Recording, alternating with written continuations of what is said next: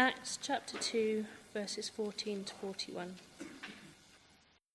Then Peter stood up with the eleven, raised his voice and addressed the crowd. Fellow Jews and all of you who live in Jerusalem, let me explain this to you. Listen carefully to what I have to say. These people are not drunk, as you suppose. It's only nine in the morning. No, this is what was spoken by the prophet Joel. In the last days, God says, I will pour out my spirit on all people. Your sons and daughters will prophesy. Your young men will see visions. Your old men will dream dreams. Even on my servants, both men and women, I will pour out my spirit in those days, and they will prophesy. I will show wonders in the heavens above and signs on the earth below, blood and fire and billows of smoke. The sun will be turned to darkness and the moon to blood before the coming of the great and glorious day of the Lord, and everyone who calls on the Lord will be saved. People of Israel, listen to this. Jesus of Nazareth was a man accredited by God to you by miracles, wonders and signs, which God did amongst you through him, as you yourselves know. This man was handed over to you by God's deliberate plan and foreknowledge, and you, with the help of wicked men, put him to death by nailing him to the cross. But God raised him from the dead, freeing him from the agony of death, because it was impossible for death to keep a hold on him. David said about him, I saw the Lord always before me, because he is at my right hand. I will not be shaken. Therefore my heart is glad and my tongue rejoices. My body will also rest in hope, because you will not abandon me to the realm of the dead. You will not let your Holy One see decay. You have made known to me the paths of life. You will fill me with joy in your presence. Brothers and sisters, we all know that the patriarch David died and was buried, and his tomb is here to this day. But he was a prophet and knew that God had promised him on oath that he would place one of his descendants on the throne. Seeing what was to come, he spoke of the resurrection of the Messiah, that he was not abandoned to the realm of the dead, nor did his body see decay. God has raised this Jesus to life, and we are all witnesses of the fact. Exalted to the right hand of God, he has received from the Father the Holy Spirit, and has poured out what you now see and hear. For David did not ascend to heaven, and yet he said, The Lord said to my Lord, Sit at my right hand until I make your enemies a footstool for your feet. Therefore let all Israel be assured of this. God has made this Jesus whom you crucified both Lord and Messiah. When the people heard this, they were cut to the heart and said to Peter and the other apostles, Brother, what shall we do? Jesus replied, Repent and be baptized, every one of you, in the name of Jesus Christ for the forgiveness of your sins, and you will receive the Holy Spirit. The promise is for you and for your children, and for all who are far off, for all whom the Lord your God will call. With many other words he warned them and pleaded with them, Save yourselves from this corrupt generation. Those who accepted his ma- message were baptized, and about three thousand were added to their number that day. Thank you very much, Faith. And now I invite Andy, Andy Taylor to come and bring us God's message.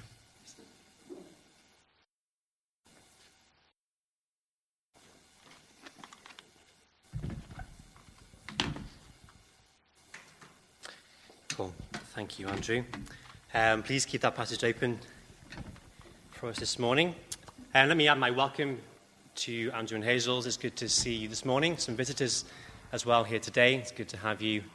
Um, there are many people away because it's half term as well, so lots of empty seats, but it's good to have you here.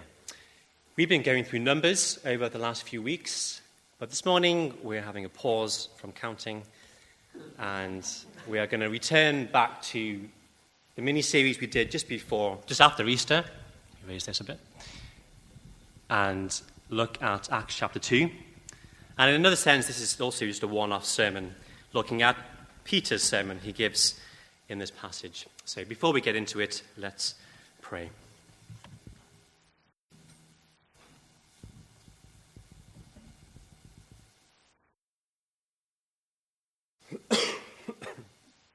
Heavenly Father, we thank you once again for this chance, this opportunity this morning to gather together, to worship you. We thank you for our time when we have heard your word from, from the Bible. We responded to who you are and what you've done for us in song and prayer. And Lord, as we focus now in on this passage in Acts, we thank you for it. We thank you for all that happened on that day, all that Peter proclaims to the crowd. We thank you for the many thousands who gave their life, their life to Jesus that day. We thank you for the many millions since who have given their lives to Jesus, all because of who he is and what he has done for us. So please help us, remind us this morning, encourage us, inspire us. And Lord, may we also repent if we have not yet done so today. For your glory, we pray these things. Amen. If you are somebody this morning who would call themselves a Christian, then can I ask you a question? Why? Why are you a Christian? Has anybody asked you that? Why are you a Christian? Maybe they've asked you because they're generally interested. They've seen your life. They've seen the things you do, the things you don't do. They've heard your words as you try to share your faith with them in work or outside of work. They see that you are committed to this faith. You're willing to stand up for Jesus, perhaps when most other people around you don't. They noticed a genuine difference about you and they're interested to know why. Maybe someone's asked you that question, not out of interest, but out of disrespect, wanting to mock you. Really? Why? Why do you believe in Jesus? Do you think it's true? Do you think it really happened in the face of all this modern skepticism? How do you answer a question like that? Maybe you are someone who is perfectly able to articulate the gospel in great words, explaining the truths of what Jesus has done. Maybe you can give a real, true, personal testimony of the life changed because of Jesus. Maybe you're not so sure. You've grown up in a Christian home and you've known these things your whole life, but you're not quite sure what you believe. Well, you're not quite sure how you would articulate it to your friends. Or maybe you, you are somebody who does have genuine doubts. If you are a Christian, just life circumstances cause you to wonder and to question yourself, why am I a Christian?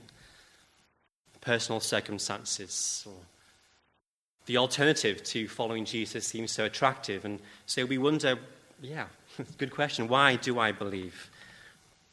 Well, it's my prayer this morning for those of you who say that you are Christians, that as we look at this sermon from Peter, that we'll be reminded of the basic core truths of what the gospel is, of what it is we believe, that we'd be encouraged to hold on to them as truth, and that we'd also be emboldened to answer the question when asked why we believe.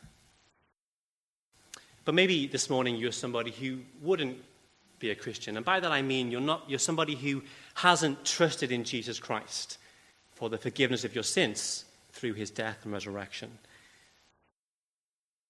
Then I ask you a slightly different question, and that question is, why not? Why aren't you a Christian?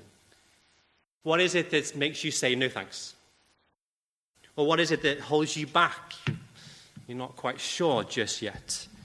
Maybe it's that you don't know much about the Christian faith and you're still learning, you're still asking questions. Maybe you do know facts about Christianity, but actually they may be wrong because your knowledge has come from those who aren't Christians themselves. Again, maybe there are genuine doubts. Can we trust these things that happened such a long time ago? Is the Bible really reliable? Well, again, as we look at this passage, it's my prayer that, that you will understand more about the Christian faith, but also that you would heed the warning that Peter gives here, and that you would take up the offer that Jesus gives of life. So why are you, why aren't you a Christian? That's our question. And Peter is asked a question here. He's not asked why is he a Christian, but he is asked, why are you behaving like this? What is going on? People have seen what's just happened. The Holy Spirit has come, and they're, they're speaking about God in all these different languages, languages that they don't know. This is very strange, very weird, and so people want to know what's going on. And if you were here a few weeks ago, we looked at that passage, the beginning of Acts chapter two, um, where we looked at the new kingdom of Jesus, thinking about the basics of what it means to be a church, thinking about the mission that we have as a church to take the gospel to the ends of the earth. And last time we read of the Holy Spirit, the one who was promised by Jesus to come. He came, he filled all the believers in that room, and they spoke boldly the word of God. Now we've got to verse fourteen, and Peter stands up before the crowd. It's probably the case that they are now in the temple courts or somewhere near there where there's a big open space. There are obviously many, many people gathered who've heard this noise and are wondering what's going on. And then verse fourteen, he speaks, he gets their attention, and he says these words, if you read them with me. Fellow Jews and all of you who live in Jerusalem, let me explain this to you. Listen carefully to what I say. These people are not drunk as you suppose. It's only nine o'clock in the morning. No, this is what was spoken by the prophet Joel. Do you see the contrast? They're not drunk. They're fulfilling prophecy. This is no stag do that's gone on all night. This is God stepping into history and acting decisively to fulfill promises. And Peter goes on to quote that passage from Joel chapter two, verses twenty-eight to thirty-two. He says that in the last days, God will pour out his Spirit, and all of God's people will be involved in speaking the word and prophesying. Signs and wonders will be performed before this great day of the Lord that Joel speaks about. Now, back in Joel, in the Old Testament, he's speaking to the Jews back then, hundreds of years before. And five times he uses this phrase, the day of the Lord, or the great day of the Lord. And he's calling the people back to him, back to repentance, to believe in him again. And so this great day of the Lord seems to be the context. And that day we know is the day when Jesus will return. When he will come, this world will be ended as it is. But Peter, in his sermon here, says that these last days Joel speaks about are now these days. So you can imagine all those who are listening to him speak, their ears are up, and they're listening to what he's saying, and they're, are you sure? And what do you mean? What's going to happen next if these are the last days? Many of them will know their Old Testament prophecy. They'll know what's supposed to happen. But do you notice that from verse twenty-two, Peter shifts abruptly, and he kind of changes what he's saying. He moves from talking about the events of that day, and he says that actually, if you want to understand what's going on here, then you need to hear about what's happened the last three years. Because all of this that you're witnessing is about Jesus.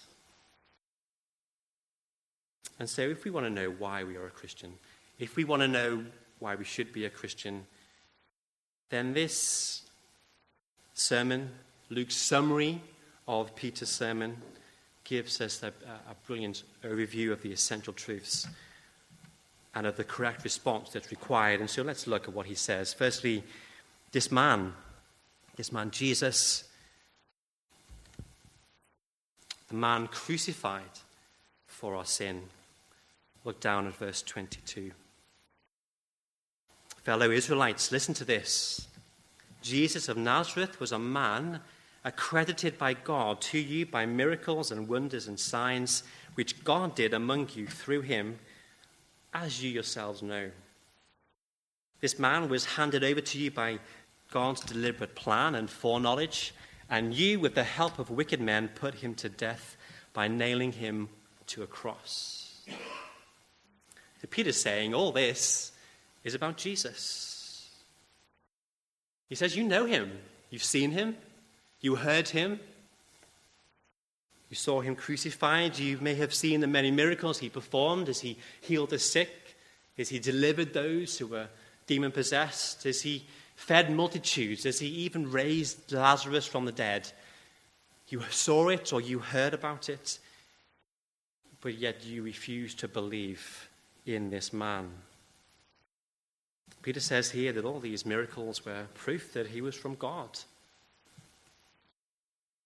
Now, anybody can talk the big talk, but can they walk the walk, as they say? And boxers are well known for this, aren't they? You, you've seen it on T V as they are interviewed before the boxing match. They're giving it all this, aren't they? Saying, I'm going to beat you up and defeat you in round one or whatever it is. They can talk the talk, but it's only when they get into the ring that we can see whether they can walk the walk and actually do what they promise to do. In our evening services, we are working our way through John's Gospel and focusing in on the seven specific signs that he records for us, seven miracles of many that he gives not just as random acts, but as signs pointing to who Jesus is, signs that show us something of his identity, of his power, of his mission, as they each have a, a real key point linked with the Old Testament that shows us that this man is from God. Peter tells his hearers, all this is about Jesus, and you know. And yet this Jesus, just fifty days before or so, he was handed over to you. And you, with the help of wicked men, put him to death, nailing him to the cross. Peter doesn't hold his punches. Maybe at this point people started to wander off, you know, accusing me of his death. Others probably were shocked as they hear this. What does it mean? Yes, we know he died, but is he, is he from God? What does that mean? But notice verse twenty-three, I missed out a crucial clause. I missed out that all this, you handed him over by God's deliberate plan and foreknowledge. Yes, you crucified him, but his death was no accident. It was part of God's plan. He knew how it would happen, and he allowed it to happen to fulfill his purposes. This man had to die. It's not plan B. It's not a mistake. God knew and planned it before the creation of the world. God knew that if he was going to create a world where he would give human beings choice to love him or not, then he knew that that would mean they would choose to reject him. And that would mean that they would be spiritually dead and separated from him. And that would mean the only way he could save people would be through sending his son, sending the man, the God-man, to come and deal with human sin and rebellion. And so God's deliberate plan was to have Jesus killed to pay the price for sin. And this is predicted on page five of your Bibles. You can read it in, that, in Genesis chapter three. Adam and Eve, one of your descendants, will come and he will deal with God's enemy. Now, Peter doesn't give any in-depth exegesis about the atonement or justification or any of these great theological themes. He simply tells us that the death of Jesus is part of God's saving action for his people. And so we can see that Jesus, yes, he was killed by other people on that day. But Jesus died because of us too. He died because of our sin, because of our rebellion and our disobedience. He died for you. And he died for me. So we have this man, Jesus, died. There was no doubt of that. But then Peter goes on and he proclaims to the crowd that this Jesus rose from the dead. That he's the King, the Messiah, risen to eternal life. Let's follow on, verse twenty-four. But God raised him from the dead, freeing him from the agony of death. because it was impossible for death to keep a hold of him. Now, people in the crowd would have heard rumors that this may have happened. They would know perhaps that this body was missing and people couldn't find it or produce it, and that he'd come back to life. And now Peter is telling all these other people that, hey, this is true. He really has come back to life. And I think he tries to, well, he does prove his point in two ways. Firstly, he talks about the resurrection being fulfillment of prophecy. And then secondly, he talks about the resurrection being verified by eyewitnesses. And I think for us as Christians, this is our encouragement this morning. The fulfillment of prophecy and the eyewitness accounts. Now, why does Peter decide to argue in this way? Well, he's talking to a predominantly Jewish crowd. He calls them fellow Israelites, fellow Jews. And so the Jews, well, they know their Old Testament. They know their prophecy. They also love their heroes. And one of their heroes was King David, the great King David, the greatest king of Israel. But he was also a bit of a prophet. King David was given a promise, promises about the promised king that was to come. We know that David wrote many psalms, and here he quotes one of those psalms. He quotes Psalm sixteen. And in the context of Psalm sixteen, David is talking about his love and his devotion and his trust in Yahweh, in the God of Israel, that he is the only God who brings peace and security and, and hope to my life. And so he has these words written for us here, verse twenty-five. Speaking about God, he says, I saw the Lord always before me. Because he is at my right hand, I will not be shaken. Therefore my heart is glad and my tongue rejoices. My body will also, my body also will rest in hope. Because you will not abandon me to the realm of the dead. You will not let your Holy One see decay. You have made known to me the path of life. You will fill me with joy in your presence. David here is saying that, that God will not abandon him to the realm of the dead, and that he will not see decay. Is David talking about himself, or is he talking about someone else? Well, if he is talking about himself, then, then sadly he's mistaken. Because David is dead. He died. Everybody knew this. Peter t- tells us that we can see his tomb, and you can. If you go to Jerusalem today, you can go and visit King David's tomb. It's a big tourist attraction. It's called the Tomb of David. King David is dead. And so he's not talking about himself, but as Peter tells us, he is a bit of a prophet. He's speaking about another Holy One, his greater son, one who is to come. If you look at Psalm, no, if you look at two Samuel seven, sometime later, you see God speaking to David, saying that one of your descendants will come and sit on your throne forever. A prophecy that one day there will be a king who will rule and will not die. So David is speaking, as Peter tells us here, about the Messiah, and about the resurrection of the Messiah. Messiah simply means promised one, promised king that is to come. And so this morning, this man Jesus, accredited to us by God through his signs and wonders, has confirmed it and proved it through his resurrection. He came back to life. He fulfilled prophecy.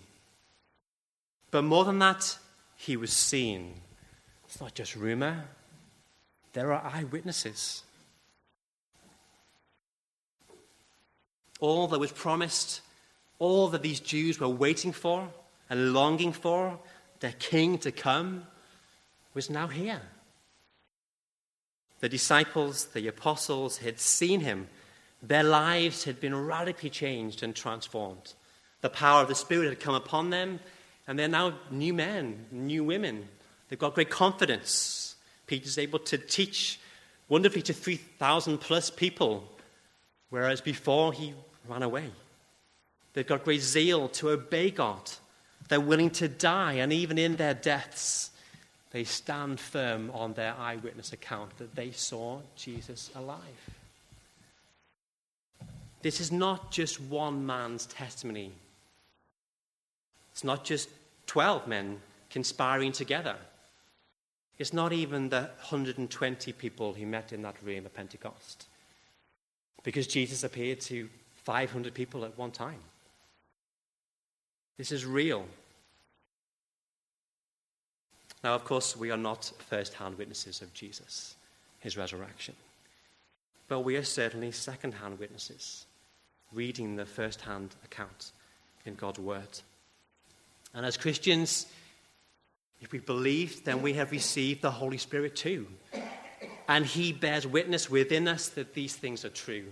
And he gives us confidence to hold on to these, to trust in them, no matter what comes our way, no matter what opposition, no matter what doubts or arguments may come before us. We can be confident that these things are true and that there is an answer to the questions.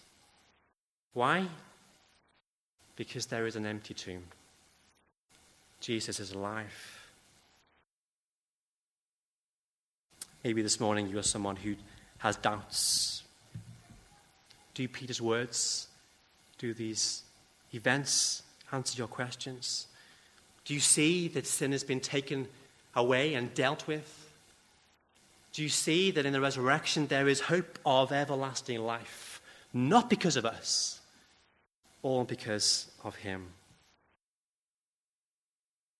Well, let's keep going, because Peter is not finished yet. This man, Jesus, the Messiah, God's promised king, is also the Lord, God's ruling king.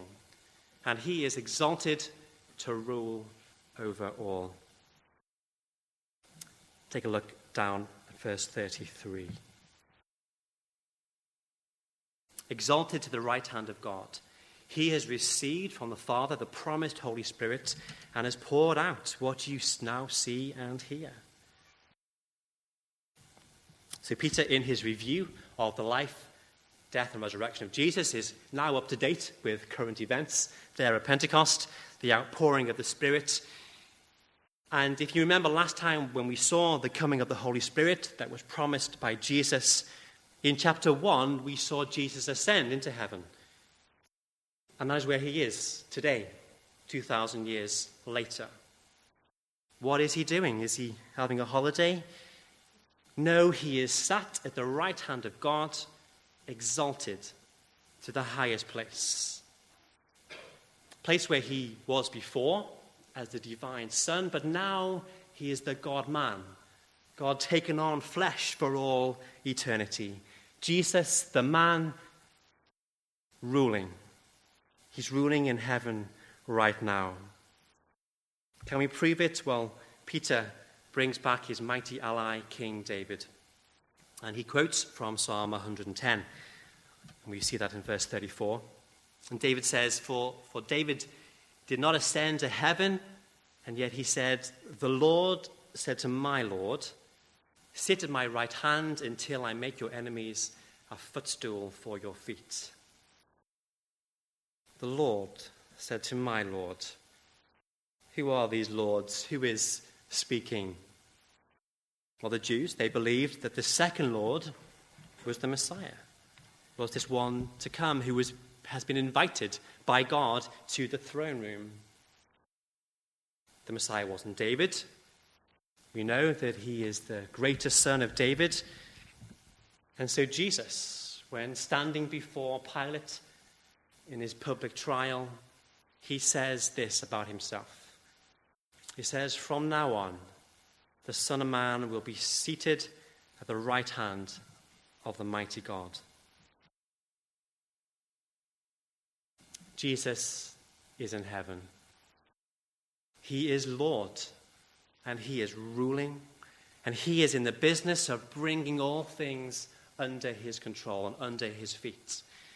Bringing all those who believe in him together and dealing with all those who rebel against him in judgment. And so Peter concludes his sermon in verse thirty-six by saying, Therefore, let all of you, let all of Israel know and be assured of this, that God made this man Jesus, whom you crucified, both Lord and Messiah. If you want the gospel in one sentence, this is it. Here, the crowd of all those thousands hearing Peter proclaim these truths, how do they respond?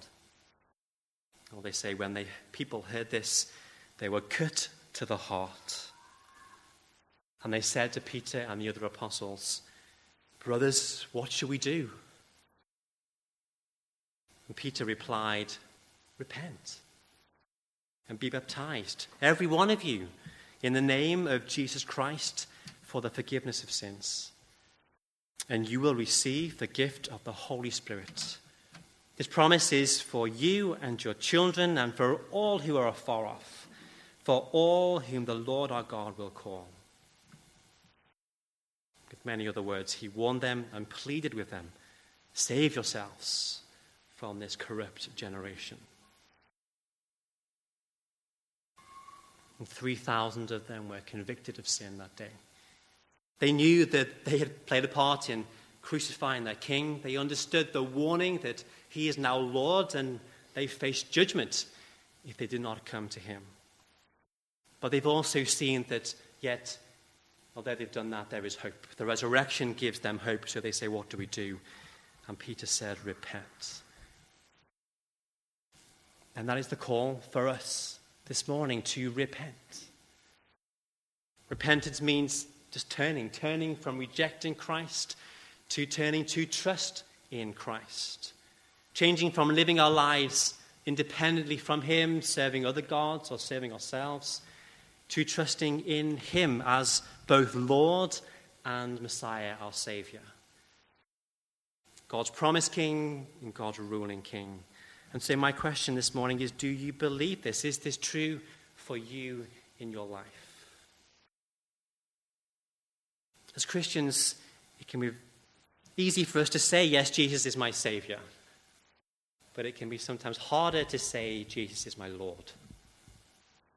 Making him Lord means letting him rule your life, letting him be in control. Even in the difficult times, in the confusing times, even when we cannot see what is going on, we don't understand our circumstances. By making him Lord of our lives, we can trust the one who does see the big picture.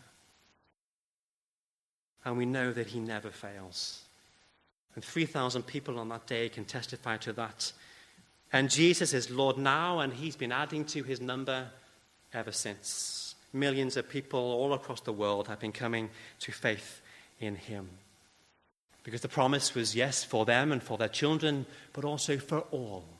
For all who are far off, even us non-Jews, us here in Oxford, Great Britain. What benefit does believing in Jesus have for me? Well, what greater benefit does Peter talk here than forgiveness of sins and the power of God in our lives? So how do we answer that question? Why are you a Christian? Why am I a Christian? I am a Christian because God made this Jesus, whom I crucified because of my sin, both my Lord and my Savior. Fulfilled prophecies, many, many of them. The eyewitnesses' accounts prove it. Who else would I want to be Lord of my life? And that gives me confidence that I can hold on to these truths when I'm faced with questions from the outside. I was talking with a policeman for about an hour yesterday about Jesus. It was wonderful. And I had to defend this question. Why am I a Christian? If you're not, why aren't you a Christian? Peter says, "Repent, be baptized in the name of the Lord Jesus Christ for the forgiveness of your sins, and you will receive the promise of the Holy Spirit." Let's pray.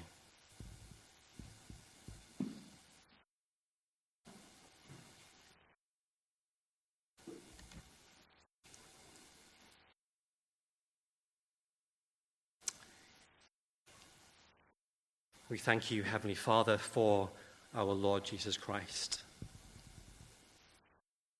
This man who lived on earth, God stepping in to human flesh to empathize and sympathize with us, but more than that, to take on our sin as he was crucified there on the cross, suffering and dying in our place, all part of God's plan to save us from judgment to come. Thank you that we can be assured that our sin is dealt with because Jesus rose from the dead, defeating it all. And there is hope of resurrection for us.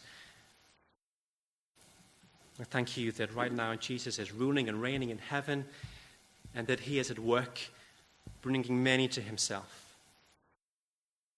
And we thank you that one day he will return, that he will come and he will judge. Thank you that we do not need to fear judgment because of what Jesus has done for us. And so we thank you, and we thank you for the Holy Spirit that you've given to us. And we pray that you will encourage us with these truths, that you will help us to know how to declare them to people that we meet, to proclaim Jesus crucified, risen from the dead, ascended on high. And that those that we proclaim these words to would hear, and then they too would be cut to the heart, that they would come to repentance and trusting in Christ. Please encourage us this morning and be blessed and be glorified through your wonderful word. Amen. Let's stand and let's declare the truth. Jesus is Lord through song.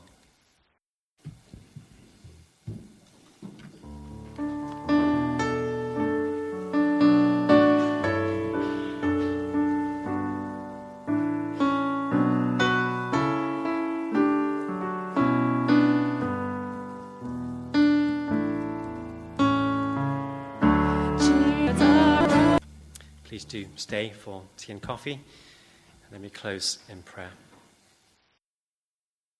Thank you, Lord Jesus, that you are Lord and that you reign. Thank you that you are alive, risen from the dead. Thank you for the great confidence that gives us in our life, and please may that confidence take us out to the world to live and speak for you, for your glory. Amen.